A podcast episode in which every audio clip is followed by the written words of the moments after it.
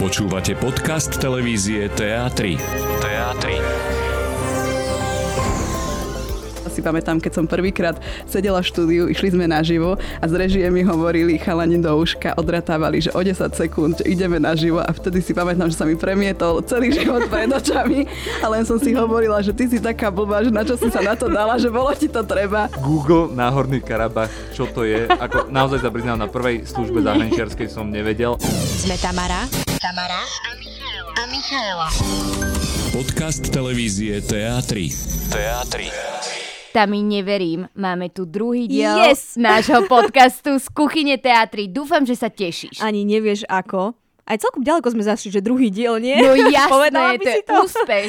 Ale dnes teda nebudeme komentovať našu prácu asistentiek vedúceho vydania ako v tom minulom dieli, ale predstavíme poslucháčom ďalšie zákute našej redakcie a tým je... Rozhodne zahraničná Áno. úderka. Počty infikovaných nám klesajú, Presne korona situácia sa už zlepšuje a to vlastne znamená, že sa nám otvárajú hranice. Áno, a s tým je spojené aj cestovanie, na ktoré sa určite všetci už konečne tešia Jasné. po takej dlhej odmlke. No dobre, ale ty si chcela dnes hovoriť aj o niečom inom ako o tomto? Tak áno, akože tých tém by bolo napríklad, ja neviem, staronové programové Mhm, mm-hmm, vyhlásenie mm-hmm. vlády, alebo vieš čo? Očkovacia stratégia ministerstva zdravotníctva. To je taká bomba, že dovidenia. Dones seniora, dostaneš vakcínu zadarmo. Ja som týždne hľadala seniora a proste nikde nič. Žiaden dôchodca. Nikoho si nenašla? Nie. Tak to si ale mal robiť cez môj týždeň, to je tvoja smola, lebo jeden náš kolega si z nás robil srandu a ponúkal nám svoju babku, že nám ju za nejakú finančnú odmenu prenajme, aby sme mohli dostať vakcínu. Ale máš pravdu, dnes už asi väčšina tých dôchodcov, ktorí sa mm-hmm. chcú dať zaočkovať, sú zaočkovaní. Tami, ale mne sa zdá, že ty máš ešte niečo na srdci, čo chceš povedať Čítaš mi to z očí? Áno, čo chceš povedať našim posluchačom. Takže Áno, hovor. áno. Minule som sa tak akože celkom dosť pobavila. Minule nám ľudia napísali, že nedodržiavame čas tlačoviek, teda v tom našom červenom tikri, ktorý vidíte v hornej časti obrazovky.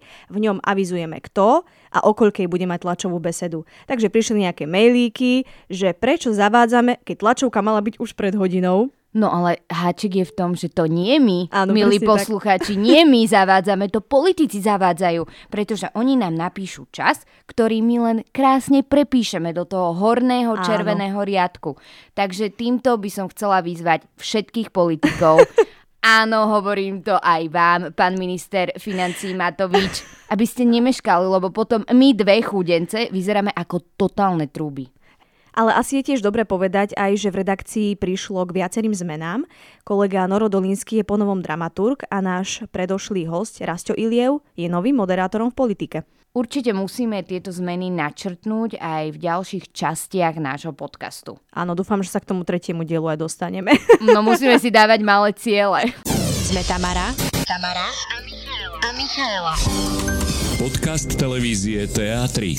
TA3. V podcastovom štúdiu vítam našich obľúbených kolegov, redaktorov a moderátorov Robertu Gregorovu a Tomáša Vernička. Čaute. Ahojte, ďakujeme za pozvanie. Ahojte, ahojte. Ahojte, vítajte u nás. E, V redakcii už pôsobíte pár rôčkov, no takže môžeme povedať, že ste takí ostriedaní zahraničiari. To mi taká úplne elementárna otázka na úvod. Musí zahraničný redaktor vedieť jazyk? Cudzí? Musí.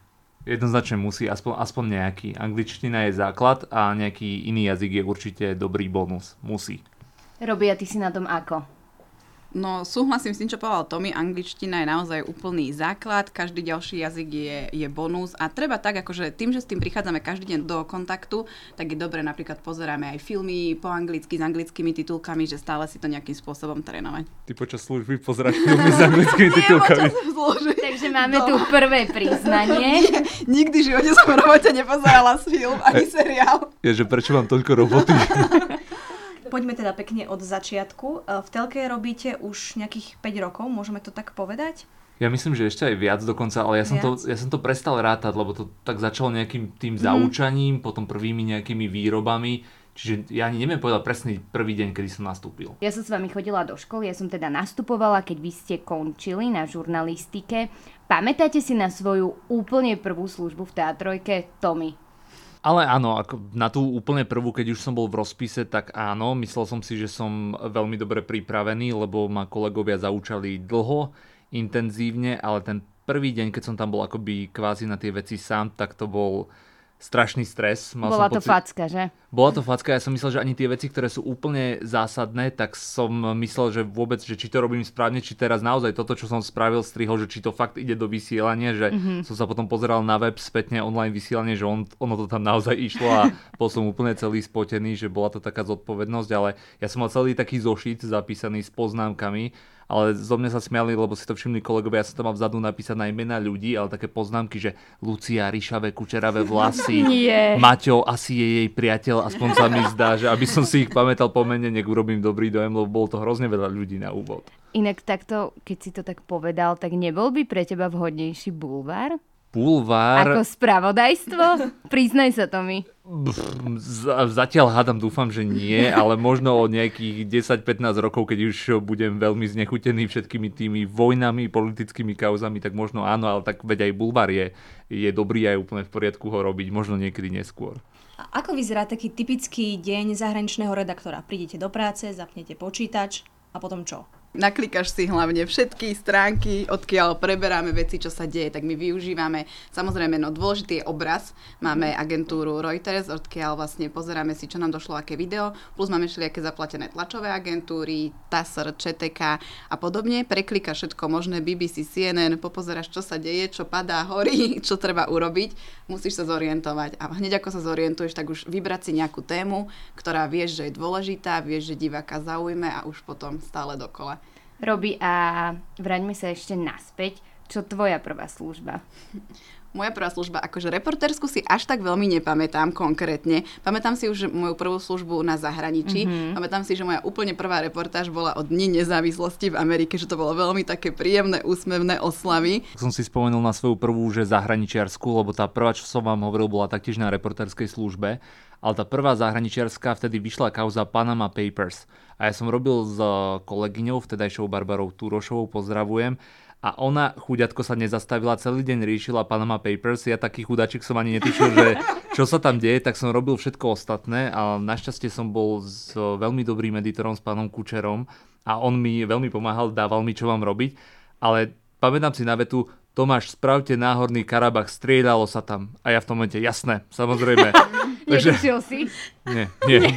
Google Náhorný Karabach, čo to je. Ako, naozaj sa priznám, na prvej službe zahraničiarskej som nevedel a vtedy som sa opäť veľmi spotil a som spochybňoval sám seba, čo tu ja robím, že keď netuším, že čo to je Náhorný Karabach, ale potom som nejako zistil, že, že, že v poriadku, dobre, že tieto veci si ešte doberiem a už nesmie Náhorný Karabach známy. Skúška ohňom, tak to môžem byť rada za svoju prvú službu, že bola pokojnejšia. Vy ste tu ešte teraz spomínali tú reporterskú službu, asi by bolo dobre trošku poslucháčom objasniť, že čo vlastne je reporterská služba. Sú teda asistenti editora, čiže pomáhajú robiť nejaké zostrihy tlačoviek, headliny, ktoré vidíte vždy na úvode spravodajského bloku, čiže aby sme trošku priblížili, že čo, čo vlastne obnáša táto funkcia. Ale k zahraničnému redaktorovi teda neodmysliteľne patria aj služobné cesty. Vy radi chodíte na služobky? Alebo je niekto, kto nerád chodí na služobky? Sú tu také úsmevy, pozerajú sa na seba. Myslím si, že radi chodíme na služobky, akože veľmi záleží. Teraz je také obdobie, že sa teda veľa necestuje, že každý by samozrejme teraz veľmi rád niekde išiel, tak snažíme sa to spravodlivo podeliť, aby sme sa prestriedali všetci. Boli obdobia, kedy si služobiek tak strašne veľa, že už to bolo také, že ježiš, že, že musím teraz ísť, že... ale myslím si, že tak, že v globále, že je to za odmenu, že každý sa teší, že je to skvelá príležitosť. Nechcem znieť znieť nevďačne, ale niekedy naozaj, keď to tak vyšlo, že človek bol 5 dní za sebou v práci a my sme mali niekedy, že 10 hodinové služby a keď niečo buchlo, boli sme tu ešte oveľa dlhšie a potom prišla nejaká trojdňová cesta a po tej ceste, ktorá prišla v rámci voľna, nasledovala ďalšia šnúra v práci, mm. tak... Že je to také vyčerpávajúce. No, bolo to vyčerpávajúce niekedy, áno, čiže vtedy kamaráti ti napíšu, jej, super, máš výlet na Ukrajinu a že no, tak to veľmi výlet nie je. Veľa ľudí myslí, že to je výlet, ale my sa tam naozaj nezastavíme, že je to super, ideš niekam, vidíš veľa, ale niekedy vidíš veľa z krajiny podľa toho, na akú služobku ideš, ale niekedy, keď ideš s politikmi alebo na nejaký summit, tak si veľakrát zatvorený iba v jednej budove a moc toho nevidíš teda. Ja som zažil nejak Paríž taký, že keby som nevidel z auta kolóny, ktorá išla tak neuveriteľne rýchlo, že prvýkrát som mal pocit, že budem možno vrácať v aute, Eiffelovku, tak by som ani nevedel, že som v Paríži. Sme odlietali že s bývalým, s bývalým premiérom asi 7.40 ráno a ja som 14.20 bol naspäť. Som sa prechádzal po Bratislave, stretol som kamarátov, sa ma pýtali, že čau, aký si mal deň. A že vieš, čo, bol som v Paríži, no a teraz som naspäť. to je úžasné. to bolo, no, ale našťastie som tu Eiffelovku videl z okna auta, ale inak to bolo absolútna rýchlovka. Robí, ty si vlastne ako prvá z redakcie bola počas pandémie na služobke vtedajším premiérom Igorom Matovičom. Vo Francúzsku ste boli, nie? Dobre si pamätám? Áno, áno. Neviem, či som bola úplne prvá, či neboli žiadne iné cesty, ale bolo to taká, že výnimočná služobka po nejakom dlhšom čase. A tiež to bolo presne takto. Bol to Paríž, bol to na otočku. Ráno sme odchádzali, večer sme sa vrátili. Tiež sme videli Eiffelovku iba z autobusu, že sme išli okolo. Takže malo to veľmi podobný scenár. No a ako to vyzerá napríklad v tom vládnom špeciáli? Asi v podstate klasické lietadlo, len samozrejme tých ľudí je tam menej a niektoré sú aj menej menšie a novinári väčšinou sedíme akoby tak trošku oddelené. Samozrejme, že premiér alebo ministri sú vpredu, lebo aj riešia rôzne veci, ale tiež to závisí na tom, že s kým letíme. Väčšina naozaj politikov nemôžeme im kriudiť, vždy prídu sa porozprávať. Mm-hmm. Niekedy, keď vedia, že ten časový program bude veľmi hutný, tak robíme často aj interviu priamo v lietadle, mm-hmm. čo je tiež celkom zaujímavé, ale väčšinou je to akože veľmi príjemné, je to fajn.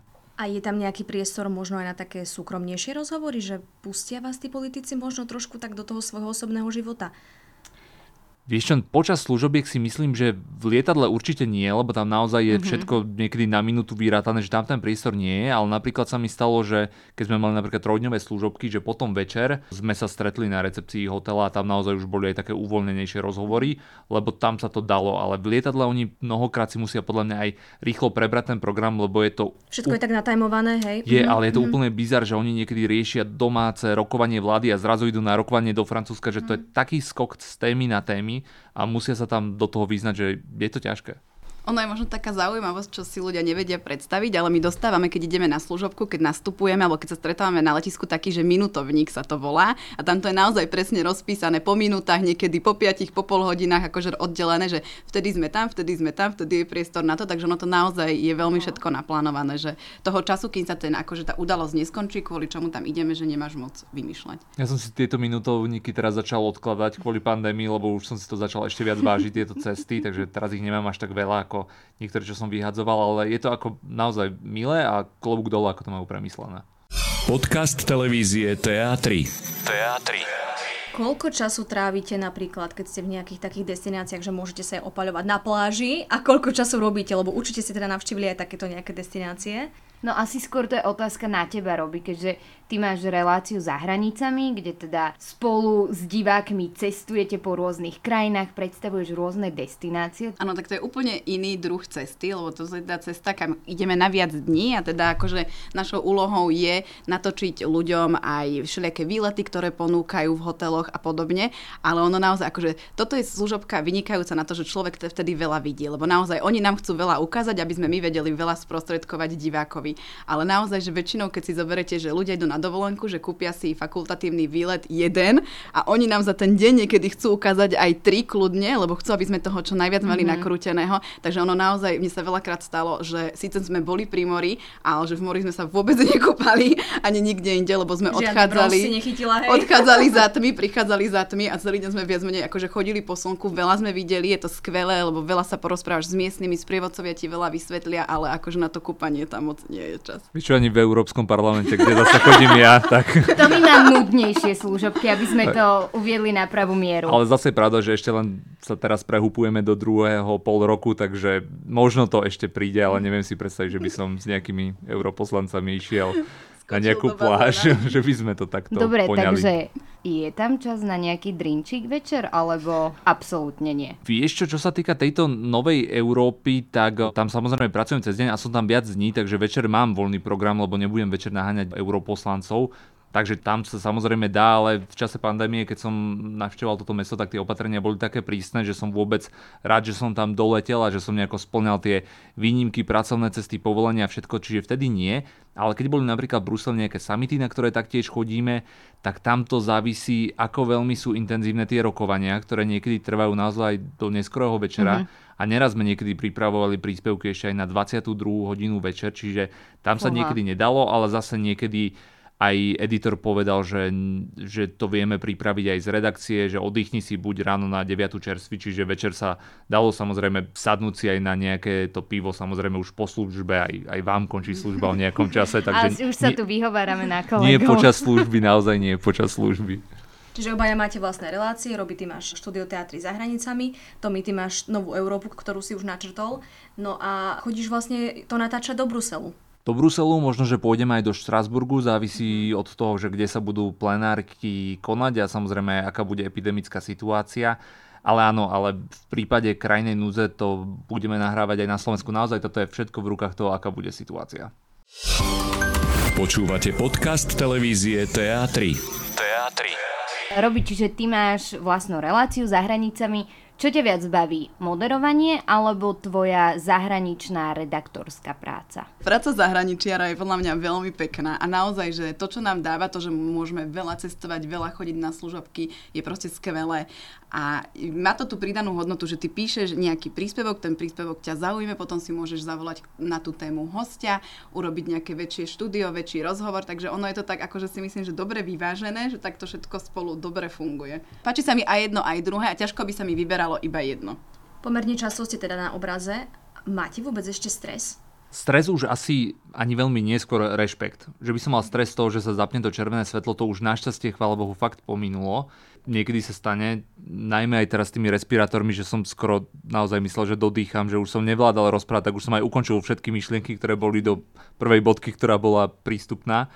Ale stres už nie, ale rešpekt pred témami ešte určite áno. My robíme zahraničné témy, ale niektoré sú také, že naozaj vidím, že to divákov už veľmi zaujíma, tak sa snažím, že aby som sa opýtal na tie čo najsprávnejšie veci, aby mi niečo náhodou neušlo a aby to bolo proste zodpovedalo všetky tie otázky divákov. Najmä keď sa pýtali napríklad na hranice alebo aké sú opatrenia, tak to bolo veľmi ťažké, lebo on sa to naozaj menilo z dňa na deň. Rôzne podmienky boli, keď idete do Rakúska, iné podmienky, keď sa vraciate, takže taký skôr veľký rešpekt, aby sme im priniesli čo najlepšie informácie a fakt, keď sa to niekedy zmení z hodiny na hodinu, tak to bolo aj frustrujúce, že to niekedy nestíhame až tak rýchlo zachytiť. Si pamätám, keď som prvýkrát sedela v štúdiu, išli sme naživo a z režie mi hovorili chalani do uška, odratávali, že o 10 sekúnd, že ideme naživo a vtedy si pamätám, že sa mi premietol celý život pred očami a len som si hovorila, že ty si taká blbá, že na čo si sa na to dala, že bolo ti to treba. A hlavne, neviem, či si diváci uvedomujú, ale veľmi často, keď sme v tom štúdiu, tam je úplne ticho tam je zrazu v podstate tak, ako nahrávame tento podcast, že tu sa štyria rozprávame, čiže tam je tiež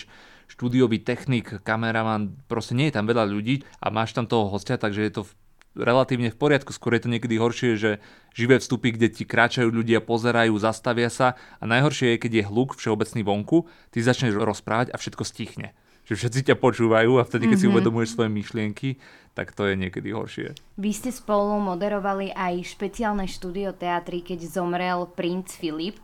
Koľko je za takým štúdiom práce? Pýtam sa to cieľene, lebo pár dní predtým ste tu splašene pobehovali, nestíhali ste jesť, čiže povedzme poslucháčom, ako sa pripravuje takéto štúdio. Áno, bol princ Filip, ale predtým sme už absolvovali aj nejaké iné, pripravovali sme tiež americké voľby, inauguráciu, takže nebolo to úplne prvé, mm-hmm. ktoré sme mali sami na starosti, ale je to o tom, že nedá sa na to pripraviť len tak zo dňa na deň, akože to bola skoro viac menej niekoľko dňová príprava, ktorú sme nerobili iba sami dvaja ako redaktori, ale pomáhali nám v tomto prípade aj režisér, že sme plánovali, ako bude nastavené štúdio, pripravovali sme si všelijaké aj zaujímavé reportáže, treba dohodnúť hostí, spolupracovníkov, s ktorými tam budeme ad jedna sedieť v tom štúdiu, s ktorými sa spojíme keď tak na diálku, dohodnúť tlmočníka, takže tej roboty je za tým naozaj oveľa viac ako za takým bežným štúdiom teatry, ktorý robíme každý deň. A snažíme sa hlavne tomu divákovi nejako sprostredkovať aj tú atmosféru, tým, že ako sme spomínali, že máme tie agentúry a teraz sme vedeli, že ten pohreb napríklad princa Filipa, že budú vysielať naživo, tak presne sme si museli pozrieť ten časový harmonogram harmonogram, kedy to bude, kto tam bude vystupovať, aby sme to nejak divákovi vedeli celé ponúknuť. Ja keď si na to ešte spomeniem konkrétne na tento pohreb princa Filipa, tak tam bolo aj obrovské šťastie, že ty si veľmi veľa vecí pripravila vopred, lebo v ten deň, ja neviem, či to môžem prezradzať, ale fakt zauradoval nejaký technický škriatok a asi od 12. strašne veľa vecí v systéme nefungovalo. Že my sme nové veci, ktoré postriháte, nevedeli nejakým spôsobom dostať do vysielania. Čiže my sme mali také veľké šťastie, že Robi niektoré veci pripravila Robi je zodpovedná. Je, a ja som zodpovedný. Predvída. predvída, predvída. Ale si pamätám, že okrem toho, že sme riešili to samo sebe to štúdio, možno ani nebol priestor na nejaký stres, lebo sme sa modlili, aby sa ten systém nejako spustil, makali na tom ľudia. A to si naozaj nevymyslíš. To bola sobota a bežne keby sa to stalo v sobotu, tak naozaj soboty bývajú také zaklopem pokojnejšie dni, ale teraz sme naozaj potrebovali, aby všetko fičalo na 100% a stalo sa ešte toto, ale divák nič e, vraj nepostrehol. Sme na to zvyknutí, to sa nám stáva, akože nebolo to prvýkrát, že niečo si naplánuješ, pripravíš sa, že bude to tak a tak a nakoniec je všetko úplne inak a ide to úplným samospádom. Podcast televízie TA3. TA3. To mne sa napríklad stalo pri jednom štúdiu, a to bola čisto moja chyba, že ja som si nejako zle vypol alebo nejakom po, pohybom saka som si vypol nejaký mikrofón a mne začal vypadávať host, s ktorým som sa rozprával na diálku cez Skype mne začal vypadávať jeho hlas uchu, ktorý som počul, takže ja som predpokladal, že asi máme nejaký technický problém, tak som ho v polovici jeho vety, samozrejme asi šípite, že to, to, vo vysielaní bolo absolútne všetko v poriadku, V poriadku, diváci samozrejme. sledovali rozhovor a ja som ho v polovici teda prerušil, že je mi to ľúto, ale asi naozaj sa nepočujeme veľmi dobre. A on taký, že áno, naozaj, a do toho iba počujem do ucha režia, Tomáš, všetko je v pohode a že tak som sa tak úplne spotil, začal červenať a hovorí, že a, asi sa to už opravilo, dostávam pokyn z režie, tak môžeme pokračovať. Tak potom ho začal rozprávať, režia mi na chvíľku vypla od posluchu a hovorila mi, Tomáš, ty somar, tebe vypadlo ucho. Na čo si tak spomínate, že úplne najhoršie, čo sa vám počas živého vysielania stalo? Určite nezabudnem, že mi raz vypadla čítačka počas živého vysielania a pritom si na ten moment pripravená, že môže sa to stať. Máš to vytlačené na papieroch, že keby náhodou to príde, a to boli akorát dobré správy, to nebolo, že nejaký rozhovor, že sa rozprávame, ale bolo treba zahlasovať reportáž. A zrazu tá čítačka vypadla a teraz je stres, najskôr pozerám do tej kamery, vidím, že je to naživo a teraz, vieš, úplne mám pocit, že všetko to išlo strašne rýchlo, nevedela som, čo mám robiť a iba mi teda do uška chalani z režie, že no, že povedz niečo, že prečítaj to z tých papierov. A ja teraz takže idem sa pozrieť do tých papierov, ale v tom strese sa mi to tam, nejak som tam začala s nimi šuchotať a neviem čo. Akože nejak som to uhrala a nevyzeralo to v konečnom dôsledku až tak zle, ale ja som mala takú paniku a som mala pocit, že to trvalo strašne dlho, že strašne som bola zaseknutá. A to bolo asi také, na čo spomínam najviac. Robi, ale do toho ti musím skočiť, lebo ty keď ešte si moderovala tie dobré správy, tak ty si celkovo nižučka, milúčka, takže ty si tam mala aj taký schodíček, na ktorý si si vždy vyhúpla a tak si v podstate moderovala. To sú tajomstvá, ktoré sa neprezradzajú. Áno, naši milí chlapci v štúdiu mi robia takú láskavosť, že mi vždycky donesú taký schodíček, aby som bola trošku vyššia, aby na mňa lepšie svietili svetla. Nech tie diváci pekne vidia. Ale divák nevidí. To divák nevidí, ale, Tak vidí. A my si nášho diváka vážime. ale nevidí ten schodík. Ale, Vidí schodí. ale raz, keď e, sme sa snažili propagovať nejaké štúdio na Instagrame, tak tam sme postli aj takú fotku, kde bolo vidno, že stojíš pri mne na schodíku. Ale raz sa mi stalo, to bolo ale také, lebo väčšinou, keď mám ten schodík, tak sa nehýbem. Ale bola raz aj taká situácia, neviem, či to neboli akurát tie americké voľby, že sme mali nejaké exit poly alebo niečo a že sme potrebovali aj ukazovať na tej plazme. A akurát tiež to bolo tak nejak narýchlo, že na poslednú chvíľu sme utekali do štúdia a ten schodík nebol nejak úplne v najlepšej polohe a ja som teraz musela na tej plazme ukazovať a teraz vždy, keď som sa natiahla, tak som z toho schodíka zišla, že hore, dole, hore, dole, hore, dole. A strašne som sa hlavne bála, aby som sa trafila, ale našťastie som sa trafila vždy. Mne sa stal strašný trápas na služobnej ceste v Číne a to bol taký veľmi dlhý pracovný deň, že na úvod sme išli sa pozrieť na výstavu Expo. Úplne super a potom na záver sme mali nejaké také politické stretnutia. A tým, že sme cestovali, nemal som sa kde prezliecť, tak som radšej zvolil, že budem radšej overdressed, tak som si dal, že sako, oblek, všetko a tým som išiel na tú výstavu Expo, kde to naozaj nebolo nevyhnutné, ale nedalo sa nikde prezliecť. No a mali sme na to opäť veľmi málo času a ja som sa snažil kameramánovi pomôcť, lebo ten točil ako divý, tak ja som mu niesol statív, tašku, všetko. Niekde som to položil, on tam dal kameru, točil, potom odbehol a kričí mi Tomáš, zober statív a ja, že jasné, tak som sa po ňoho zohol a zrazu, Vieme, čo príde. Aké bude pokračovanie? zrazu tam počuješ ten zvuk, ja, ja neviem, ako ho mám napodobný na mikrofón, také, že kss. A čo si potom robil? No, ja som asi na 3 sekundy zamrzol a som rozmýšľal, či to mohlo byť niečo iné. Pozrel som sa na seba spredu, nohavice boli v poriadku. Ohmatal som si zadok, cítil som svoje spodné prádlo, vedel som, že je zle. No, roztrhli sa mi nohavice absolútne kardinálnym spôsobom cez celý zadok a naozaj som nevedel, čo mám veľmi robiť. Nemal som nič na prezlečenie tak som najskôr tak kráčal po stene vždy a potom, keď sa to každým krokom rozširovalo, tak som si vyzliekol sako a previazal som si ho okolo pása ako takú... Tomi, ako takú mikinu, no. Tomi, ty si si naozaj v Číne previazal sako okolo pása a išiel na stretnutie, myslím, že s čínskym ministrom dopravy, alebo s kým sme sa stretli. Na druhý deň všetci tak nosili, vieš, si povedal, že wow, aký štýl. Trendsetter, bolo to, ja som sa dievčata tak strašne hambil, ale naozaj som to vtedy nemal ako vyriešiť, ja som nemal rezervné nohavice. Ne, lebo oni ťa ihlu, vieš, tak beže so sebou nosiť. To bola taká rána. Odtedy inak nenosíš stále so sebou ihlu a niť? Nenosím, vidíš, a stále žijem na hrane.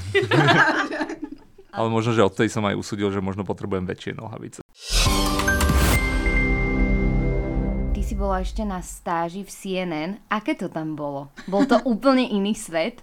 Úplne iný svet. Áno, no toto je presne to, že tá naša práca je skvelá, že veľa cestujeme. Ja naozaj som si to aj písala, že koľko krajín, že sme vďaka tejto toľke navštívili. Za mňa osobne mám 15 rôznych krajín, niektoré mm-hmm. samozrejme viackrát, čo si zoberieš za 5 rokov, že si myslím, že je veľmi pekné. A tá stáž CNN je jedna z tých najkrajších akože ciest, čo mi dala táto televízia.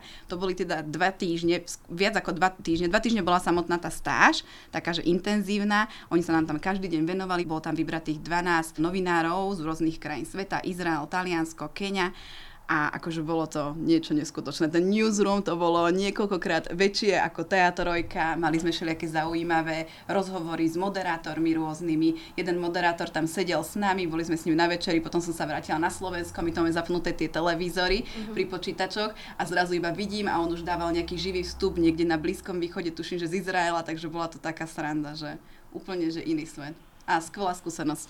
Ešte mi tak napadá, že my s Myškou, keď riešime nejakú domácu politickú scénu, tak my si to vieme tak možno doštudovať. Ale vy tým, že máte celý ten svet, to sa dá.